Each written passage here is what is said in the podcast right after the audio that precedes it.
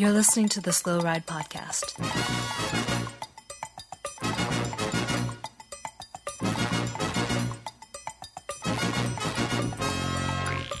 Bikes, advice, and rumors straight from the source. The SlowRidePodcast.com and on Twitter at SlowRidePod.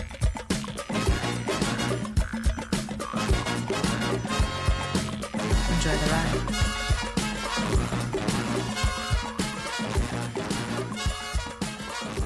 Hello and welcome to episode 264 of the Slow Ride Podcast. This is Tim in Orlando, Florida. Hey, this is Matt in Minneapolis. This is Spencer in Boston. Uh, Tim, Orlando, Florida. What's going on there? I'm still in the cone of uncertainty. Everything is fine here. I believe that we will persevere much better than the folks, unfortunately, in the Bahamas, where the hurricane decided to make a pit stop like a little guy cross race, um, slow wheel change. Yeah. So, Very sad. so, Wow, what an interesting way to throw shade at me. so Orlando's got a little bit of a rest day today, much like the Vuelta. Uh, Yes. is that is that kind of correct? Okay. This is this is the best segues we've ever had. Um, yeah, so everything is fine right now in uh, Florida. It looks like the hurricanes to the east. I am ready to go. I have been watching the Vuelta nonstop. I know you Okay. were up at Mount St. Anne. yeah. I um, unfortunately my bikes are still in St. Pete. I haven't figured out how to pick them up yet. This is the downside of my plan because with the wind being so fast, there are definitely some KOMs for the taking on Strava Yes. that I have Oh, been unable to capture. what a huge missed opportunity, Tim. I know. Um, but there's there's so much to discuss. I have a lot to uh, talk about. We've got a couple viewer email or listener emails, and then also uh, some reviews that we need to discuss that uh, were brought my way. So Spencer, Yeah. you took the Slow Ride Podcast Roadshow on the road to another country. This is the first time the Slow Ride Podcast has been in another country for on the scene reporting. Yeah. Um, Official business. you were in Quebec, Mount St. Anne for the UCI Mountain Bike World Championships. Yes. My first question to you is how awesome were the E Mountain Bike World Championships? Well, I didn't make it out to those, Tim. I know you were going to be disappointed. I know you were counting on me for this reporting. Um, there are probably going to be many, many digital column inches written uh, on other major cycling news sites about this motorcycle race that happened at uh, Mount St. Anne um, over the weekend. But um, yeah, jersey was given out, and in I guess in the biggest news, probably Julien Absalon didn't win it. So that's all I really know. Julien Absalon did not win, but I did see PFP won in the women's cross country race. That is I did true. see Nino Schurter won, but I have to admit, Spencer, my favorite part of all of it was seeing my friends' Twitter feeds of the downhill Mm-hmm. and watching the videos of how fast these monsters are going down the side of a mountain for the downhill world championship. It's it's obscene. It's obscene to see it uh, uh, f- up close and personal, uh, and even more so. Uh, I think echoing your experience of, at the Fort William track uh, when you were there. Um, some of the stuff that they ride does just is it doesn't make sense. Like it's not possible to uh, to ride over, and then they go over at speeds that are just mind boggling. So. Um, this is now the third world championships you've been to because you've gone to cyclocross world championships Yep. you have seen the road world championships how would you rate the mountain bike world championships versus those Well, Tim, the I would also say I've been to the Bicycle Messenger World Championships as well. yeah well i just wanted to make sure you weren't going to claim the track world championships because i have that one up on you from You 2005 in, L- in los angeles. But how would you rank the okay we'll throw in the messenger world championships which i've also been to. So how how would you rank the mountain bike setup and all of that? Crowd everything? Um, I so if it depends on the scale or the lens through which you're looking at these, because I had the most fun maybe this weekend, like spectating Because- wise, because you can bounce guy and I around the weren't there. course. Yeah, I guess You can, uh, yeah, you guys weren't Great there shade. bugging me, slowing me down. Um, No, it was beautiful weather. It was a, a gorgeous venue, like overlooking the, the river and the island there off of uh, uh, Quebec City, and just spectacular. Uh, the whole show was was great. Um, maybe it's a recency bias. I don't know. Cyclocross. Is there are a lot of people? To tell us Oh. about like there were it, they were quoting fifty thousand people. I would be shocked if it was that low. There were. Did you a have to pay to of get in? Uh, no, wow, so it was free to get in. free to That's get in. nice. Okay, so fifty thousand people. Was there poutine on the ground? There was poutine everywhere. We were just swimming in it. Uh, you couldn't you couldn't turn around without getting hit with more poutine. It Okay. was, uh, you know, you had to bring pack a couple of changes of clothes. Did any Canadian do well in the race for them to be like? Did Ryder Hesjedal all of a sudden show up in the downhill track and be like, "Hey, I'm here"? No, they had a they had a Canadian uh, on the hot seat there uh, until the fe- last few runs. Uh, I think he got bumped down to sixth off the top of my head, maybe seventh. Um, Did all right, not bad. Um, so who won the men's and women's downhill? I didn't even watch it. Oh, well, now I don't want to spoil it for you, but uh, it was French domination. Let's just put it, it? this way: France. I've been talking for years on this podcast about French cyclocross and how it's coming back, and apparently I was wrong. It's not coming back. French cyclocross is dead, but French mountain biking here to stay. Uh, they are dominating in all areas uh, off road except, for cyclocross. Um, Yeah.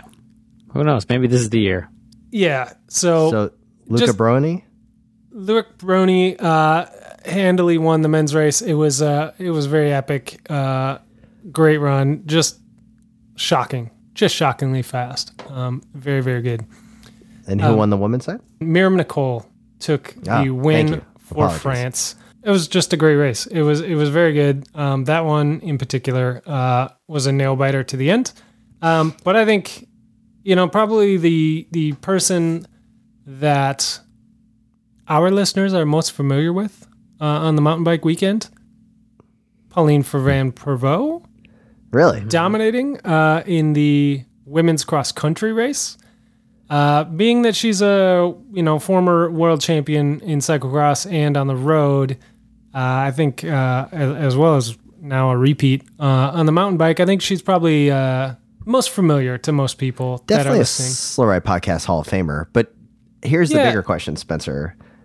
Like Nino Schurter, like that. That's not the one that people you think are going to be like the most. Uh, I mean, No, no, there. no. I mean, no, granted, no, Matthew no. van der Poel Nah, nah, nah, nah. We got a bunch of roadies listening to this show, Tim. we can talk about Nino every week, and it doesn't matter. We got a bunch of roadies here, and that's okay. They're welcome here. Um, PFP dominating performance. I would just like to point out, I called it last weekend. She was my my pick for the win. You guys, both a couple of scoffs over there. Both a couple of like, oh really? Hmm, I don't think so. Um, so you know, just gonna take this moment in the limelight. I'm gonna me and and Pauline stepping up on that top step, raising our arms in the air, and uh, giving you guys the bird. Okay, let me ask a it. more important question for our listeners. I'll keep this show rolling because I don't want you to bask in your glory too much. But Spencer, when you are there, well, let's talk about downhill day. How do you get to the top of the mountain? Like where, like where do you go watch this race? Do you just start start at the bottom and you just start climbing up by foot? Do you take the gondola up top? What do you do? Those would be your two options. Yeah. So you could do either one of those things. You could take the gondola up, check out the scene up there, watch people warming up, and then make your way down. Or Okay, you can start at the bottom and so they warm way up. They warm up before they go. They everyone gets like one run down. No, there's practice windows. Okay. So where do you decide to go? Do you just like, hey, you just go to where the guy is with the chainsaw making all the noise? Or the, the old frame with the uh, the stick? It's probably a good bet. Yeah. Um, we uh, we started at the bottom and, and walked our way uh, most of the way up, and then back down uh, as the as the races were winding down. Um, you know, they they do a pretty good job on the course map of kind of uh, calling out the different segments, the ones that uh, are particularly fun to watch. So, And do you know how people are doing during the race? Like, is there standings? nope, no idea. Okay, Um, this is the when- so it's kind of like watching the Tour de France. You're just kind of out there on the side of the road, Yeah. and then every now and then someone comes screaming past you really Yes. fast. Now, down if you were watching down at the bottom, they do have the television feed up on the giant screen, and you can see the results and and all that. Uh, but you only get to see the last two jumps or whatever. Um, so if you go further up, you get to see the really awesome stuff, but you have no idea how people are doing. Okay. kinda Curious. All right. I was just I was wondering about that. Yeah. So overall, would you recommend us going to Mount St. Anne? A hundred percent. It was it was super cool. All right. Little Little guy, guy, you got any questions on this Mount St. Anne experience? I I know little guy's got a question. I've got the answer for him already. Yes, little guy, there was a vegan hot dog stand, Oh, and they were delicious. Um, that was not. I guess I. That's a good question. Yeah, that'll work. That'll work. It was Um, uh it was all in French, so it was uh, a little surprising that I was able to pick out that that's all they served was vegan Mm. hot dogs. Um, they were one trick pony kind of tent, and it was awesome. Oh, really? Just vegan hot dogs? Yeah. That's cool. So- um, I have a side note on that. In that, when I was biking today, I saw a woman crossing the street from a Walgreens, and she had a T-shirt on that just said "non-vegan." All right. Said non-vegan. Just said "non-vegan," and I said, "Really, non-vegan?" And she went, "Yeah." All right. So can I get a better, better, bigger, more important question rather than talking about your guys' dietary needs? And then, of course, that has to come to this question comes from either friend of the podcast, Brandon Gavick, or Ryan Fisher. I, I forgot which one. Both were checking in to see how the uh, hurricane prep was coming, and one of them That's nice of raised them. up the um, the fact that what is up with men's cross country U.S. racing? So basically, why does the U.S. suck so much at men's cross country? Like whatever happened, like we're crushing on the women's side, right? We've had a women's world champion with Kate Courtney. We have some really great um, results over time. What is up with the U.S. men? Being so horrible and why do they not even exist on that side of the spectrum? Do you guys have any ideas here? Because the top place was 49th place luke v- Vrouwenvelder. i don't even know who that is and i apologize for the name mispronunciation.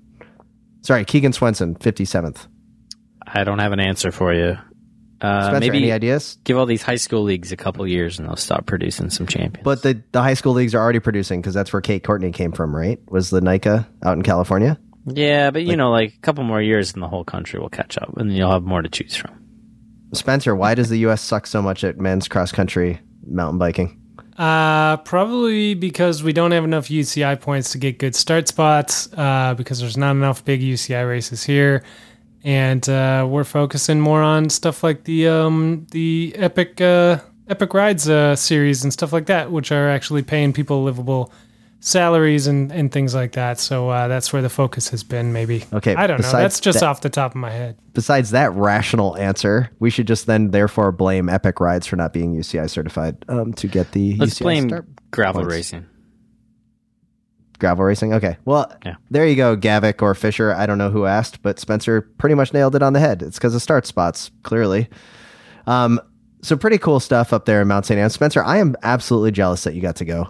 Um, it seemed fun. I loved watching your uh, some of your pictures, and then also, like I said earlier, some of the Instagram videos. I cannot believe the amount of speed uh, that these racers are coming down the downhill, and then the fans that were lining the track at one to two deep, like your fifty thousand Oh, person that. estimates, Way seem more totally. than that. It was But- probably ten deep, Tim. But was, where these people were, like in the speed traps, I saw one in particular. Result results boy put up a photo, and these people were like one or two deep on like the base of the turn. Like if that person's tires did not catch when they were taking the left down the the ski slope, someone was going to get hit. Mhm. And I was like, wow, it reminded me of like rally racing, was like when you watch like old rally B videos. And uh, people just on the side of like a turn, and you're just like, wow, you are in the wrong area.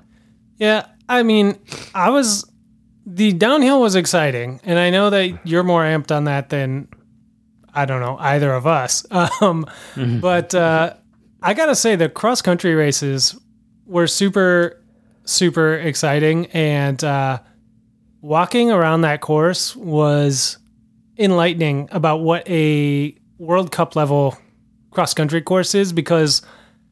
I went straight away to La Beatrice, the the very famous kind of downhill rock garden that uh, Mount Saint Anne is known for, and I watched them go down that, and I was like, "This is absolutely bananas! Like this this is not cross country at all. This is maybe enduro, like big enduro kind of light downhill, like." like this is this is buck wild and i was like well at least it's just that section But then I walked around the rest of the course. And that might not be the worst section on the course. It's just the one you can see the easiest uh, because it's not behind tree cover. Um, That course is brutal, start to finish. It is, if you are not climbing an insanely pitched climb, you are just crashing over terrible rock gardens constantly. And I don't know what cross country racers are doing at the World Cup level. I am used to our trails here in America, mostly, uh, uh, you know, run over with the dirt Zamboni and nice flowing, fast, uh, you know, twisty trails. And this is this was not that. But sometimes when you watch those those UCI mountain bike races, though, Spencer, like at the in the other countries, there's definitely the dirt zamboni that comes through. Maybe this is the ad. Maybe this is just the legacy of Mount Saint Anne as being what is the longest running course on the World Cup scene right now. Right? Like, I mean, that's that race I- has been around a while. Like, is it an old school style course versus what's new? I, I don't think so. I think the level is just extremely high. Like it is, like I cannot believe that people are doing that on hundred mil hardtail bikes. Like it's it's the level of the athletes, the amount of control they have, the the skill level is just phenomenal. It's So let's get- Spencer, you were there on the ground. Let's get to your expert opinion Yeah. on this. Would Matthew van der Poel be the mountain bike world champion if he had shown up? Tim, you're going to put me in the spot, huh? Hell yeah, I'm going to put you on the spot. Why else are people listening to this podcast? They're listening See- for the expert that is Spencer. We have not uh, we have not discussed this prior to this very moment, and I just want to say I did have an answer prepared because I figured you were going to put me on the spot. Okay, what's your answer? Yes, he would have won. Yeah. Yeah. Absolutely, he would have won this race. I cannot believe he was not there. He should have been there. He could How have won. How much does he regret race. not being there? It's got to be a lot. It's. I would hope it's a lot. He probably, honestly, he probably doesn't care because he's going to win it twelve times, like going forward. But It's gonna Uh, be World World, so come on. you know, yeah, he's like, ah, let let Nino win an eighth one. Like, make it a somewhat of a challenge for me to get more wins than him. Like, I don't know. I don't know what his theory is, but he could have won this and gone back and won Euros and won Worlds and whatever else on the road. Like, it wouldn't matter. He's he's built for this. I It was- I a hundred percent forgot that he wasn't there, and when I pulled up the results, because I didn't watch it, but I pulled up the results and I was like, "How did van der Poel not win?"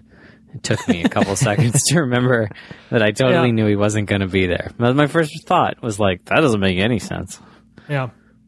I was um I I enjoyed watching. I had I the only race I watched was the men's cuz I had a little bit difficulty locating it cuz I forgot that NBC Sports has like the rights to all the UCI World Championships. So like you get great coverage on Red Bull and then all of a sudden you get stuck with kind of the the NBC-eyed version of it. Like I guess when Yeah. you're on the app there wasn't the uh all the um the commercials, but it was definitely a little frustrating. See, this was interesting. I didn't know that this was going to be the case, and and we were on the side of the course watching the Red Bull coverage uh, on our phones, you know, trying So to keep up Canada with what was, was going fine. on. Yeah, Canada was not geo restricted, Yeah. only the U.S.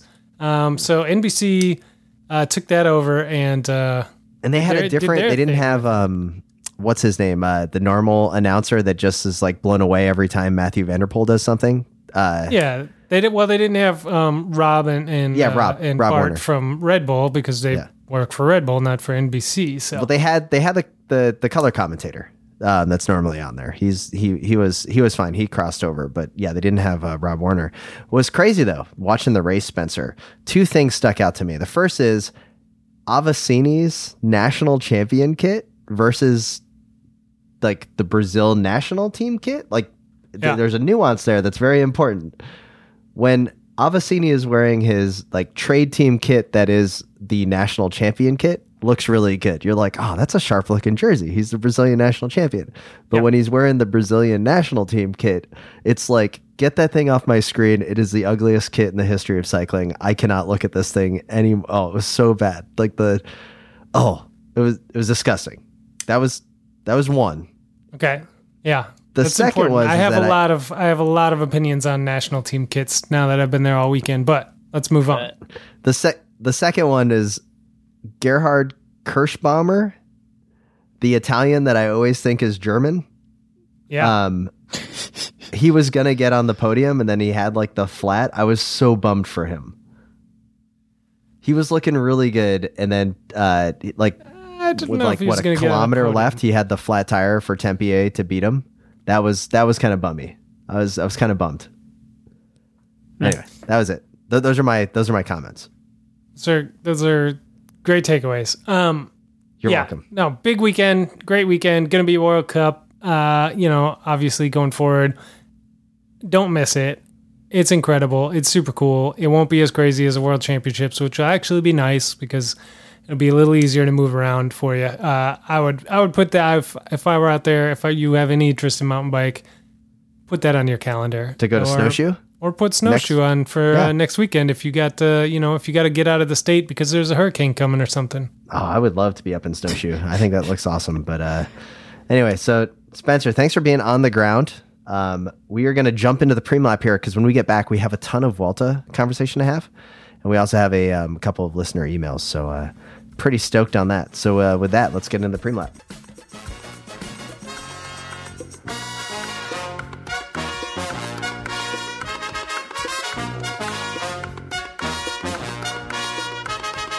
My name is Matthew van der Poel, and I don't listen to the Slow Ride podcast.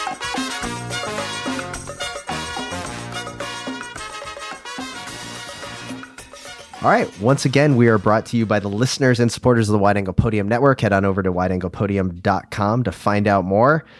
Mitch Docker is doing his weekly recaps of the Vuelta. Check it out on Life in the Peloton podcast. We also have some great um, pods coming up from Bike Shop CX and our friends at Cyclocross Radio as cyclocross season has started. So make sure you check those out as well great stuff on the network, wideanglepodium.com. And with that, guys, I mm-hmm. got my buckler embrocation box in the mail, so I thought it would only be natural that I opened it up here in front of you guys. Oh, I love a good unboxing. So I've got my trusty knife because mm-hmm. buckler embrocation made chamois cream for us, and it's called Miracle WAP. Now I got a nice box. No one can see this, but it's hand stamped. Uh, it looks like he went with the shredded paper uh, packaging, It's nice reusable. and uh, here it is, our very own Miracle WAP. The tingle is the miracle, and oh, guys, this is this is fantastic. You can go to bucklerembrocation.com Yeah. and get this high viscosity uh, chamois cream. You definitely want to check it out. It's fantastic. So Buckler Embrocation or bucklerskincare.com to find out more. It looks great, Tim. I I'm a little annoyed you've got some and I don't since I actually rode my bike this weekend and you don't even have bikes there. But My bikes are still in St. Petersburg, but Yeah. I tell you, when I get them back, mm-hmm. I am going to be totally. Oh, guys, this, this stuff Well- is so good. if you need Oh. to go outside maybe to tighten something down on the outside of the house during that hurricane, you could probably cover yourself in that WAP and just feel a nice little tingle rather than the 50 mile an hour winds blowing against you. Yeah, it's a little Yeah. menthol. It'd be good. I, I like that idea, Spencer, or uh, little guy. Sorry, and uh, Spencer, you've got the uh, the final sponsor of the Preem Lap this week. Oh yeah. Um, you know, I didn't get the uh the the buckler bump unfortunately, which uh, I'm sad about because the Miracle WAP is a Oh, just a, it is so just- good. It looks like a very fine chamois product uh, that that you can buy to support Wide Angle Podium Network. And you know, we pushed we pushed management here, um, the the upper echelon management at WAP uh, to include a banana uh, scent. Uh, to that chamois cream, just uh, as a throwback to old school listeners of the Slow Ride podcast, but they they weren't having it. They wouldn't budge on it. Um, so maybe on round two, I guess. But uh, Anyway, we are also uh, brought to you today by Grimpeur Brothers Coffee. Uh, they make two specific blends uh, that support the Wide Angle Podium Network. So if you purchase those blends of coffee, your your funds will come and support uh, the shows that you listen to on the network. Um, these include the Full Schleck, uh, a light roast uh, blend that is just it's it's my favorite. Much like Andy and Frank Schleck, I just can't get enough. Uh, I need it in my life every morning. Um, and we also have an espresso blend called Hello Cyclocross Friends um, that is also just fantastic. I have made it in my espresso machine. I've made it in my French press and my regular coffee maker. Uh, it is delicious in all facets of the coffee world because Grimpeur knows what they're doing. So if you like the darker roast, you like the lighter roast, we got you covered. WideAnglePodium.com slash coffee will get you where you need to go for those beans. Well, thanks for our two sponsors. That's fantastic. Guys, let's get back to the show. A couple emails, a couple reviews, and Vuelta talk.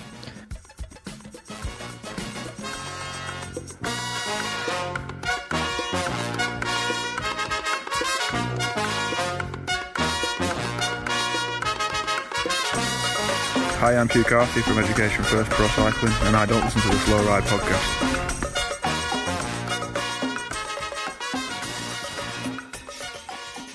All right, guys, we got some reviews we have to hit. New reviews. Three stars. Respect our ski jumper.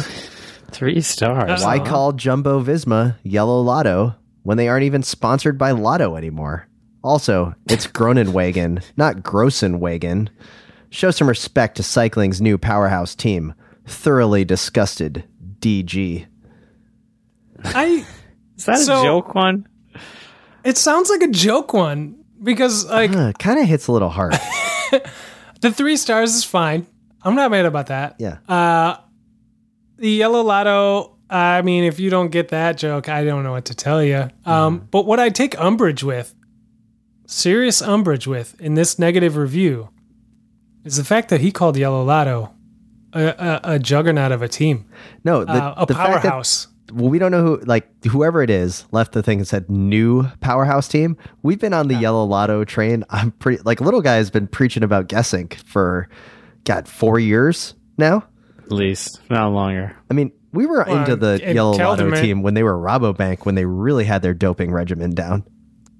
well, sure, but also. Uh, like, come on.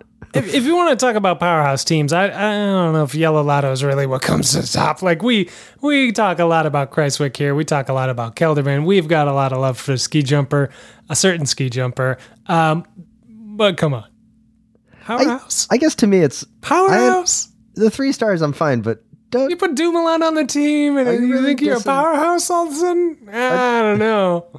Are they really dissing our love of Yellow Lotto? I feel like if we were going to rank all the teams collectively, actually, Yeah. we should probably do this sometime on the pod where we all just do a blind test to see which ones average out as our highest ranked teams. I'm willing to bet Yellow Lotto among the three of us is in the top two teams. Oh yeah. Top two. Like, like collectively, like if we were going to average out how we would rank the Pro Tour teams one through Uh-huh. 19, like I know that I would have Movistar one and you guys would probably have Movistar near the bottom, but we would collectively have Yellow Lotto near the top. I'd have Movistar this year pretty high. If we do this next year, when they when all the GC guys leave, I'll probably rank them at the bottom. I just, little guy, hang on. Wait a 2nd Mm-hmm. They're going to be better next year than they are this year. You know that, right? Why? They'll just have Valverde. Yeah. That's why they'll be better. No, but they'll also have Mark Sol. Were they going to have closed. Soler? Soler, yeah, we love have Soler, who's not who's not going to stay after the next year because he's already mad. He's so mad We're, about we're only that. talking about one year. mad about that stage win he he got. They got Valverde got for two taken more away. years. This will be all right. I mean, I mean, you know, I want to believe that he's ageless. He's basically the Paul Rudd of bike racing, but I at some point it's going to catch up to him. So right now, let's just let's just go into it. Did you guys see the Nairo Quintana announcement? Three year deal with uh, this the the French yeah. team with Yeah. Arkea Samsic. Spencer, you saw the video, right? I did. Little guy, did you see the video? I did, I did. That Beautiful. tell me that wasn't the most continental team announcement video of all time. That was yeah, it was good. I liked so. it. So let's set it up for our listeners. But basically, random bike messenger, maybe fan guy comes out with his flat bar road bike in a team drop like bars. Yeah. drop bar. Okay, support like team kit, kind of loose fitting, kind of aero dress esque. Riding around town, got a text message that said, "Come to these coordinates for a big announcement." He finally gets there, cuts through town, dodges traffic, gets there, and then it's just a it's like Times Square kind of announcement Mm-hmm. on a video board of Nairo just going, "Ah, it's me," and then with the thumbs up. Yeah, it says Colombia. Then he gives a big thumbs up, and you're like, all right. You're like, "Oh, okay." Like, Yeah. like what town was this video shot in? Like, I, there's so many things that I need to figure out here. Quiet And town. Ni- Nairo's got good. the three year deal. They announced it on the first rest day of the Vuelta, which is hilarious. It's been known forever. The timing was perfect. I mean, yeah, he's in the jersey. I mean, I- it's not a much better time to announce than, hey, by the way, we're getting this guy who's currently leading the Grand So Tour. is Arkea Samsic going to be guaranteed like Grand Tour stage wins now at the Vuelta and the Tour for sure in the next So, like two years, like starts? Well, they're Yeah. always going to get in the Well- tour because they're French and they got In Barguil. the- but they'll get in the Vuelta. I'm assuming now, I would think so. because they they I mean they have arguably one of the th- four greatest Grand Tour riders. Arguably. You know? Um, Arguably, yeah. look at Hall of Famer. Yeah, I agree. I think it's putting a little extra pressure on the uh, the the the wildcard teams in the Vuelta right now. But so far, Cofidis has won a stage, and, and they're you know it's hard to think of them as a little wildcard team when they spend more money than some of the big teams. Well. but and then also uh, BH or whatever they already won a stage, so those guys seem like they And they're in the Mountains jersey. They punched no, their card uh, to come back. Are you are you saying the um, curse of the super rookie is striking Caja Rural? I am that saying that. I'm saying what driving Cajo needs is one of us in the team card. Maybe help out a little bit with the DS decisions, and maybe they get themselves that stage win. Get This them back really- next year. I like where your thought process is, but I am a little. uh I'm excited for Nairo to go to this new team. We'll talk about this a little bit Yeah. more, but let's let's get back to. We'll talk about it the, all uh, winter. Let's get Come back on. to the one star review we've got. Oh, okay. Nothing here of gonna do the Vuelta interest. All right, all right. Nothing here of interest. One star review. Empty talk and race results. Utterly boring. Sweden. This person's in Sweden. We're all Oh. utterly boring. Okay. Why don't they listen to something in Swedish then? Yeah. Sorry. So Yeah. Empty talk. All right. sorry, sorry, sorry. Give me that review again one We're more time. Hit talk, me with the, the the base of it. Empty talk and race Empty talk. results. Utterly All right, I'll, boring. I'll I'll give them empty talk. But race results? Do we really have that on here?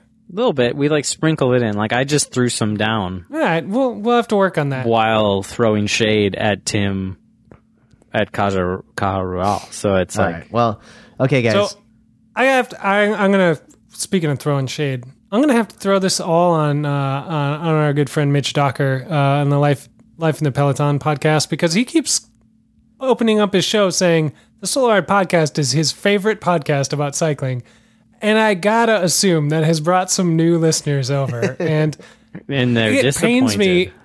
It pains me to think that this could be somebody's first episode that, of the Slow Ride podcast that they're listening to right now.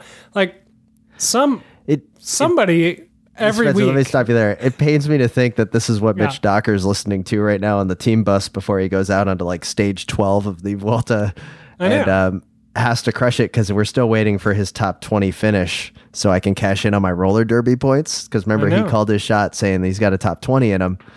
Um, but He did. The DS is probably saying something really important about tactics right now, and he's got the earbuds in, so uh, he's not hearing it. All right, but uh, I, I got to think the influx of, of new listeners uh, that are looking for real cycling content are coming from him. And uh, sorry to disappoint you guys. Uh, keep on leaving the reviews. We definitely appreciate the feedback. Whatever Mm. you want to say is fine. We're going to read it on the podcast. It's true. hey, guys, Charlie Anderson here. Just bought my plane tickets to Madison. When and where are the group rides happening? Stoked for you to come along to the Trek World Cup up in Madison, Charlie. We're excited to have you there. As far as the group rides, they will be on Friday night at the start line at the Lakeside Cross Race. Little guy will be there in the front row. Make sure you cheer for him. Um, little guy, what is your costume of choice for the? oh, I have to uh, wear a costume for that. I don't know what's going on. well, I know nothing. Staging is based on costume. oh, really? Um, I have no idea. I'll have to work on that. I'll get back to you next week. Right. All right, we'll get some ideas. I'm already brainstorming some ideas for you, but uh, Charlie, we're excited to see everybody out there in Madison in a couple weeks' time. Yeah, another one here from Scott. Hey guys, my wife and I need your help. And as with all crucially important life defi- decisions, we turn to the experts to help us through hard times. We've been locked in an argument since May, And I'm as sure as you've gathered, this is about our fantasy cycling team names and who picked a better one at the Giro.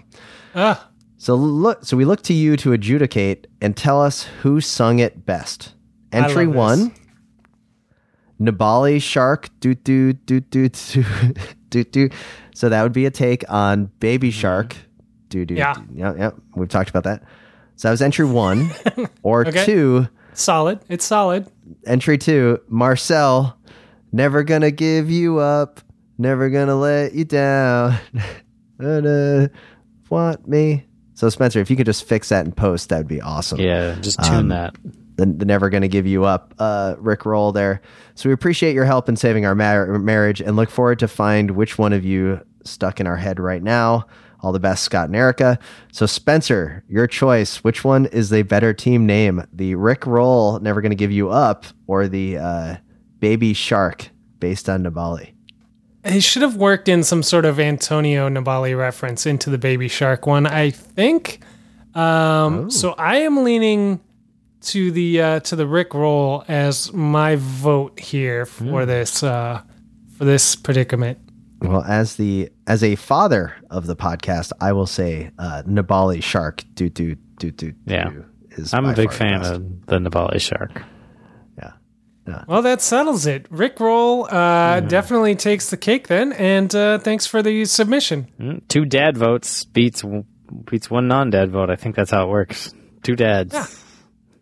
Good day. That's Kiwi for Hello, Slow Ride Podcast. It's Murray. Just wanted to give you a quick note. In New Zealand, all Americans are basically Chuck, Hank, or Amy. not not so much Steve or whatever. Australians to us are Wave or Cheryl, and occasionally Blue. There you go. So there, so you're wondering. So in America, it's, you're either a Chuck or a Hank or an Amy. So there you go from New Chuck, Zealand. Uh, Chuck Murray, and Hank, those in. are like those are solid. That's Yeah. a solid burn, but ironically, I think it's a little outdated. I think ironically, maybe it's Matt and Tim that are more Yeah, it's accurate Matt. right now. All right, guys, we have finally arrived. The meat and potatoes of the podcast. We need to talk a little bit about the Vuelta. I have watched almost every stage um, so far. I'm hoping to be able to watch tomorrow before the power cuts out. On Sunday, fantastic stuff. There's a lot of things I want to get off my chest. I am angry, little guy. I called you angry. You called me angry. We were playing back and forth on this hurricane. And I said, What did I say to you, little guy? I said, If I can't make the podcast, what do you need to say for me? Tim, you're upset that the English speaking press is making a whole lot of guff about Movistar's infighting. You don't believe it. You believe There is they're no a finely oiled here. machine. Except This for is the a- fact that there's an article on Cycling News right now about Soler Okay, apologizing of course he's apologizing because he was wrong. Uh, like, no, because his guy, contract runs for a while and he wants starts Oh, in big races. Wow, little Yeah. guy, you're going to go down this slippery slope of just being an English speaking media fan. Let me let me tell you what's up. Soler, I understand why he was angry, but the team made the right call. Soler, Mm-hmm. you got to come back. You got to work for Nairo. Here's the thing though. That commentary about the way Valverde was relentlessly attacking Roglic and Miguel Angel Lopez after Nairo was up the road was exactly what I want to see from a teammate. They were he was putting him under pressure. I like that. This is what we need to see. Like th- there is no infighting here. Landa was the problem. Nairo, Valverde, best buds. They're going to end up on the podium together in Madrid and yeah. what there's nothing wrong here. There it's bike racing at the end of the day. And they're attacking. Soler, I understand why he's a little disappointed. He may have won at the stage, probably not. But, you know, Political it happened. charging. Uh, yeah, I I don't disagree that th- I think I think you're right. I think Okay, I'm going to interrupt you again. The working really clickbait articles between these two.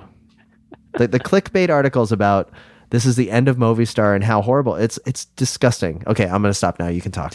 I, I think I agree they're playing into it a lot. I think it's it's one of the few solid clickbait narratives there is right now in cycling uh, journalism, right? So you know th- they're gonna they're gonna roll with it. You are a person who who claims this should be a two week race. I think there's a lot of people, editors at cycling websites and stuff included, who think uh, maybe it's a little late in the year and you got to jazz it up. You got to spice it up. You can't just come with the racing, which is crazy because this first chunk of the Vuelta has been really good racing. A lot of win, like a lot of different teams winning. It's been exciting. So it, they should just be able to lead with that. But I think post tour, it's a little hard. You got to put a little drama in there. Okay, Spencer, what's your take? Are you as rational as little guy here? Am I am I a little over? Like, is is this the wrong Now- thing for me to pick on as the lead of our Vuelta coverage? Is the infighting of Movistar that doesn't exist? Yeah, I mean, I think that's definitely heavy-handed. I don't think uh, you're necessarily um, barking up a tree that doesn't exist there, Tim. I I think you're correct, but yeah, I, I think you maybe have a soft spot for Movistar that uh, gets rubbed the wrong way uh, when these type of articles come out. So, um, yeah, I, I I don't believe the hype, but um, So who's We'll the see- team leader of you- Movistar right now? oh, the team leader is Nairo. Nairo, man. Yeah, but you know Valverde has won the Vuelta before. 10 years ago. Val- I mean, let's, let's Valverde, yeah. So Yeah. So the my, my favorite thing way. right now is Valverde was 20 years old when Pogacar was born. Did you did you like so so the Yeah. uh Matthew Keenan was like he could His be his dad. dad. Like like literally like it's it's possibly and then Pogacar takes the win the other day over uh, after Nairo towed him all the way to the line. Um, that was pretty cool to see. I, I like this guy. I I don't think he'll be beyond. I don't think he'll get into the top four overall, but it was pretty cool to pretty cool to see. I I'm loving the Vuelta right now. This is this has been a fantastic race. Um, Yeah. wh- what are your guys' takeaways? I mean, wh- where are you guys at on this? No, I think it's been great. You've had a lot of a lot of a lot of different winners. Uh, I yeah, that top four. I mean, that's the race right there. Quintana, Roglic, Lopez, Valverde. I think that's your race. But you know, you got some wild cards in Pod- Pogacar or Car, whatever his name is, in fifth, and whoever the hell Carl Fredrik Hagen is in sixth place. That's somehow I don't a person I completely do not know anything about. Sneaking, Yeah, but I know top you were excited, little guy. Like you're burying the lead here. You were so stoked when Wilco Kelderman was in that uh, break the other day, and you're like, Hey, I'm "He's virtual glad. leader on the road." yeah, and I mean, I know he's climbing up. He's what? He's ninth right now. He's, you know, again, I think we're spoiled in Grand Tours lately.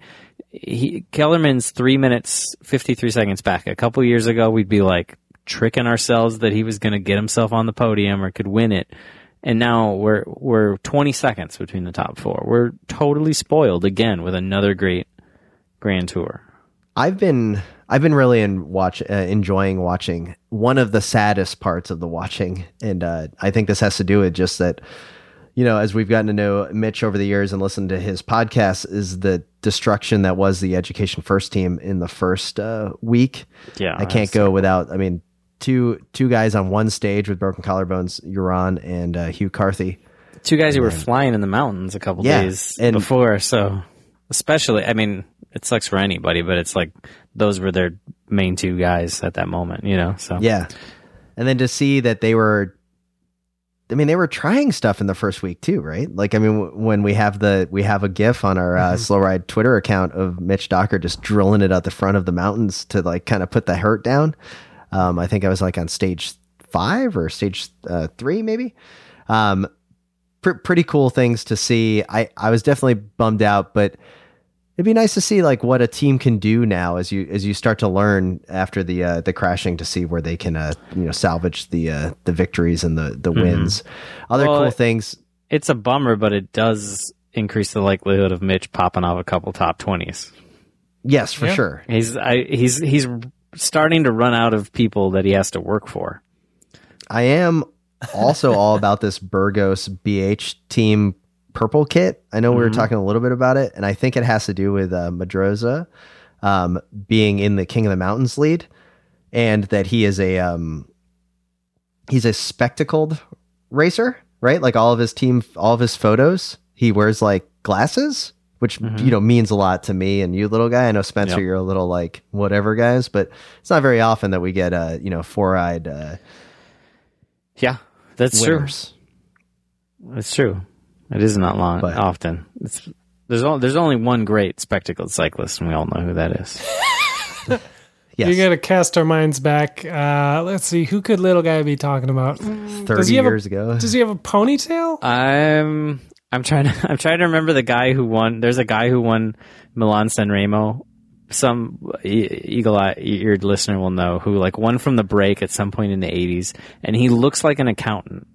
And I wish I could remember what year it is, but this guy, I don't know if he really won anything else. Just like one, gotten one of those breaks that's totally doomed, won it, and there's the shots of him winning, and he looks as surprised as anyone, and he looks like an accountant, stole a ch- team jersey and snuck out there for the win. He's Now- he's the greatest spectacled cyclist of all time. So Now there is a g- there is a good um, good news here is that the there's a time trial that still exists that's long in the Vuelta, but it's the day after the rest day.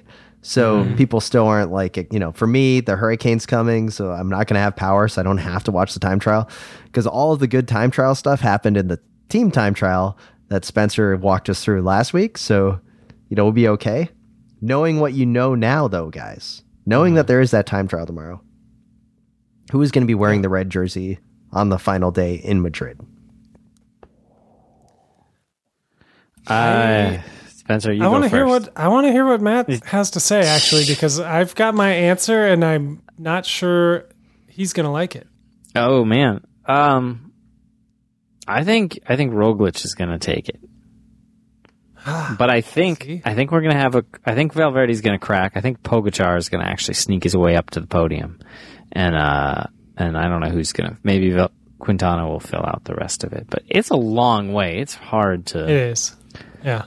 It's as hard. I uh I don't know what happened over the past week, but watching I mean, over the past week of the Vuelta for sure, but even from July until now, I don't know what's happened because Nairo has turned into a different kind of rider and he looks like the kind of guy that can and will win a grand tour.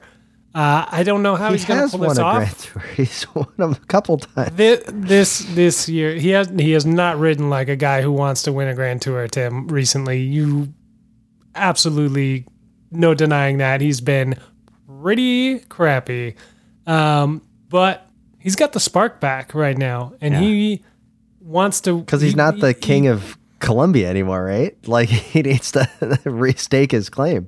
Yeah, maybe that's it. Maybe the pressure's off. I don't know what it is, but he's got this youthful sort of uh, uh, exuberance around him, and I don't know how he's going to get around this time trial situation, but he he will somehow. He'll take more time out in the mountains. He'll do these crazy attacks that he likes to do. Like he's been he's been really fun to watch lately, and him and Valverde tag teaming, uh, working together to work over the rest of the crowd up there has been fantastic to see. I don't think it's infighting. I do agree with Tim on that. Uh, I think this is a, a master class. I think they're playing chess and everybody else is playing checkers. Oh, it's so good. I, I love hearing you say that, Spencer. I'm just, I will say that there's a couple things that I also want to point out because I, I like to kind of just pick up on things that that look good or kind of different um, things that catch my eye. Uh, we obviously talked about the Caja Rural um, team kit earlier and our quest to be in the team car.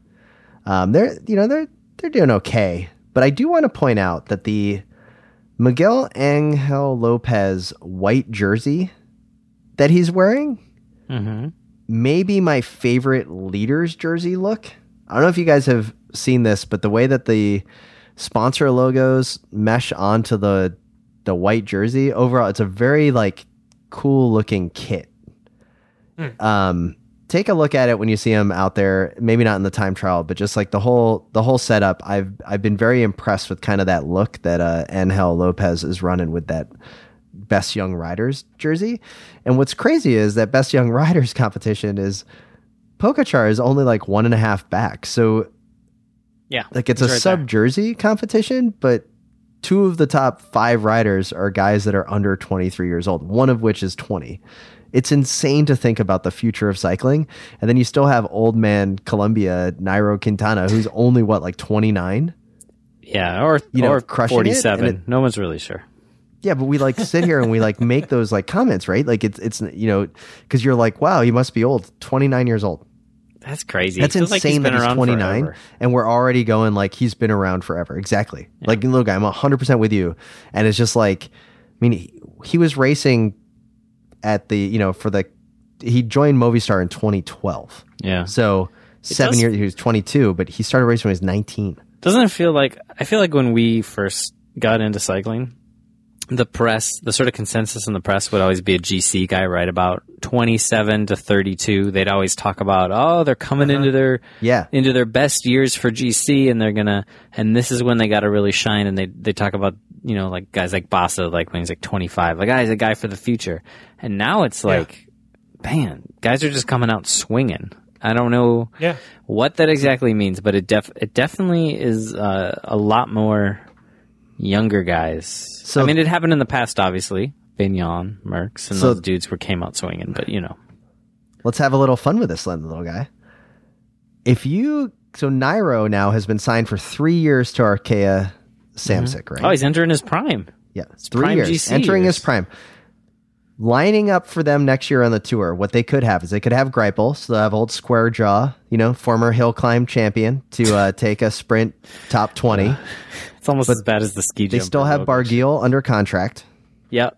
They're gonna He's have winner throw his heat, Anacona. They're gonna have winner Anacona, to who's Nairo's right hand man right now at Movistar. Maxime Bouet. Yep. I mean, they've they've actually got a pretty. Eh, oh, sorry, I forgot. Dayer Quintana also got signed to Arkea.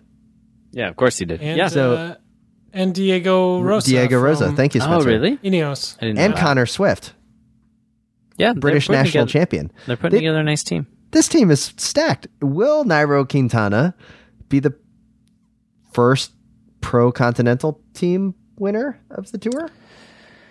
Oh, since the whole split in team divisions, I hadn't even thought about that. I mean, this is actually. I mean, this is a amazing team they're starting to put together. That for a pro continental team for like a GC threat, like usually it's you know going after stages or sprint wins. Mm-hmm. This is. I mean, with Barguil and Nairo. Who's the team leader? Is it Nairo or is it Barguil? The oh funny god! thing is, is it's almost like Quintana's taken a little bit out of the Landa playbook here because I Why? don't know. I because I don't expect Barguil to play nice. You know, Yeah, I don't expect better? him. Quintana's better any day of the week, but but can you can he can Barguil accept that and work for him? I don't think so. Can they play off each other? Possibly. Will that be by mistake? Most likely, not because Barguil's actually trying. So- but Barguil does do a lot of attacks that come to nothing, which, in a context of Quintana being his teammate, we could see is setting him up. Yeah. But like if if, if you changed his kit this year to a to to you know and, and Mo, Quintana was on the same team as him, you could have seen some of those Barguil attacks where he got off the front, Oh. but he didn't really. You could tell he didn't quite have the speed to move away. Yeah, yeah, yeah. You could see those No, as setup is- attacks, like nice is- springboard attacks. So I, I think you're onto something, little guy. And I think maybe this isn't so much uh, Arkea pulling the strings. I don't think this is tactical, savvy DS move um, getting these guys together. I think this is Nairo Quintana's experience and Movistar shining through. This is him knowing exactly what he's getting into and being like, oh, I'm not going to be a Landa. I'm going to use this situation to my advantage because I know how to deal with having four of these guys on my team, and now I'm only going to have one. Yeah. This is perfect. So here's the best He's part. like, I he know must I'm have done his than- research. He must have done his research because Barguil's in a contract year next year. Nairo and Dayer Quintana are the only ones signed for the next three years. So Hmm. it's clearly Nairo's team moving forward. Barguil contract year. I don't know. It's going to be fantastic to watch. And there's there was talk a while ago about Barguil going back to Sunweb, and at this point, Sunweb's kind of in the market for some GC guys, so maybe he'll head back to his former home. Yeah, well, we'll see. So, oh, guys, the Vuelta only two weeks left. Little long, No, but it's going to be fantastic to Dude, watch. it's been so good. We've had we've had a lot of good winners. We had some good breaks. C- Come on, Cofidis, Edet, Nicolas Edet or whatever, Edet, getting the jersey that was pretty nice for them. That's cool for the Yeah. day. That he could hang on cool for him to a high placing for that. I don't know, man. It's it's been a good race. It's been a great race. I I got a fact I got to get out there before you change the subject, Tim. The guy I was thinking of who won Milan San Remo with the great nerdy glasses uh, was Mark Gomez. He won it Okay. in 1982 when he was a that was his first year pro. He rode from 82 to 89, and he won some things, Volta stages, other things, but nothing like Milan San Remo in his first year as a pro. Uh, and he, and he, Wow. he's pretty cool looking. Just Google search Mark M A R K Gomez and enjoy the picture. I'll have to do that. I've never heard of him. Oh, I'll it's make sure to do that. I do want to just uh, change the subject completely and give a shout out to. We were talking a little bit about Education First, kind of having a little bit of a downer first week and a half of the Vuelta. They did. Sep Vanmarcke did take a win over Tiesj Benoot at the Yeah. Breton Classic in West France, and then also um, the Dutch, the the German tour. Jasper Stuyven takes the win for Trek um, Segafredo. So there was some racing. There's some of your empty results. Didn't watch much of the uh, racing itself. Hey, Spencer, Wait, I have another a thing, que- Tim. I gotta say something real quick. If you do a Mark Gomez image search, make sure you put Milan San Remo. Otherwise, you're just gonna end up on this kid's, uh, this teenager. He's maybe like 13. He is. This kid is all over the internet. Maybe you want to start following this guy on social media. He seems to be on all of the sites. Pretty cool kid. Got it. anyway, No, I'm definitely seeing him. I, I like the spectacle. This Mark Gomez uh, winning Milan San Remo. Great pictures, little guy. Thank you all the way around. Spencer, our man on the ground. You have had a had a busy week going up to Quebec, going all over. What, or is there anything else in the world of cycling that captured your uh, imagination over the week besides fifty thousand screaming people at a mountain bike race? I mean, should there have been? I feel like that captured most of my attention. Yeah. Yeah. So like I don't know if I don't know if you're leading me out here for something. I'm Yeah, not, I'm not leading you Last- out. I was just, you know, just wondering if anything else was, you know, pretty cool up there. You know, did you get to ride? Was there anything super exciting? No, just some Hmm. world championships, I guess. Just all some boring old, you know, greatest cyclists in the world right now, just doing their thing um, at the top, highest level, all in peak form. Nothing, nothing Cool. cool. C- can I can I tell you something that was cool, Tim? Unless you're leading to something, you can go. No, I'm not leading to anything. I'm Okay. trying to see if you guys have anything else to add before I Oh. close the show. Uh, I think little guy does. Oh, okay. So I went, I went a little uh, bike bike camping this weekend, and I took a little page off of a recent Mitch Docker uh, interview where he interviewed, uh, was it Michael Freiberg or whatever? Yeah, Uh, And and he had all the, the crazy, extra long cranks. Yeah. Well, I didn't do that, but um, be, because I took a little inspiration and I did a couple intervals because I had the panniers and then I had the trailer with Tom Boonen, Tom Boonen, and a bunch of stuff in it. And especially one time yesterday, I had Tom Boonen, Tom Boonen in the trailer, and then we went and got firewood. So I had sixty plus pounds, if not more, in there, and I did a couple, uh, uh, you know, here, hill intervals, and um, oh my god, you guys know I don't train like I used to. That was really, really, really, really, really hard. So, So training with the Burley is the new future. oh my god, it. So in the way, if, if people go back and listen to this Mitch interview, it's great. He's talking about all these weird ways to train, uh, so you can go out and smash your huge watts, um, like on the local like bike path and not get in people's way. Totally true. I've got the burley and like everyone else with me is just riding along chatting and I am a hundred percent Dying. over the Yeah. limit, going as hard as I can, about to puke my guts out, and everybody else is like do do do do do do do do do. It's great training. See. So handicapping yourself. Oh my god, yeah, it was great. It was good. It was probably the the hardest training I did in years. So it was really good for me. I needed it. I gotta I gotta show up across a trek or whatever. Well, you'll be uh, you'll be ready for Chequamegon uh, 2020 if we head out there for that. Um, oh, I know folks folks in Wisconsin are gearing up for their own showdowns. You guys- uh, I'm bearing the lead. I raced at the track the last night of the velodrome. I can't even believe I forgot to mention this until this point. Wow, you think that would have been the lead of the show? The Well- very last time that there's velodrome racing, and the fact that one of us actually did it. We talked about it last week a little bit. Anyway, I did it. Yeah. I sucked, but it was a great night. Um, ton of people were out. A huge amount of fans. All the like, not all the old guys, but so many of the people I haven't seen in like ten years or raced against in ten years. It was great to see. Everybody kind of came out of retirement. Um, clean night of racing, no spills. It was nice. It was That's super emotional. It was sad, um, but it was really great. It was it was a really great community up there and it was highlighted. It made me sad that I didn't get up as much, you know, in the last five, six years, but, you know, life happens. Um, but it was great. All the love for Bob everyone was showing. It was really, it was a really lovely night. So Yeah, I'm i saw a bunch of one time. pictures and a bunch of videos. It looked like it was a fun time. I uh yeah. I'm happy that you got to go up there. Can't believe you waited this long to tell us how awesome it was on I the final night of racing at the out. track. But what else can you expect from the Slow Ride podcast? One of us is still racing Yeah, on one the star. and it no longer exists. So Yeah.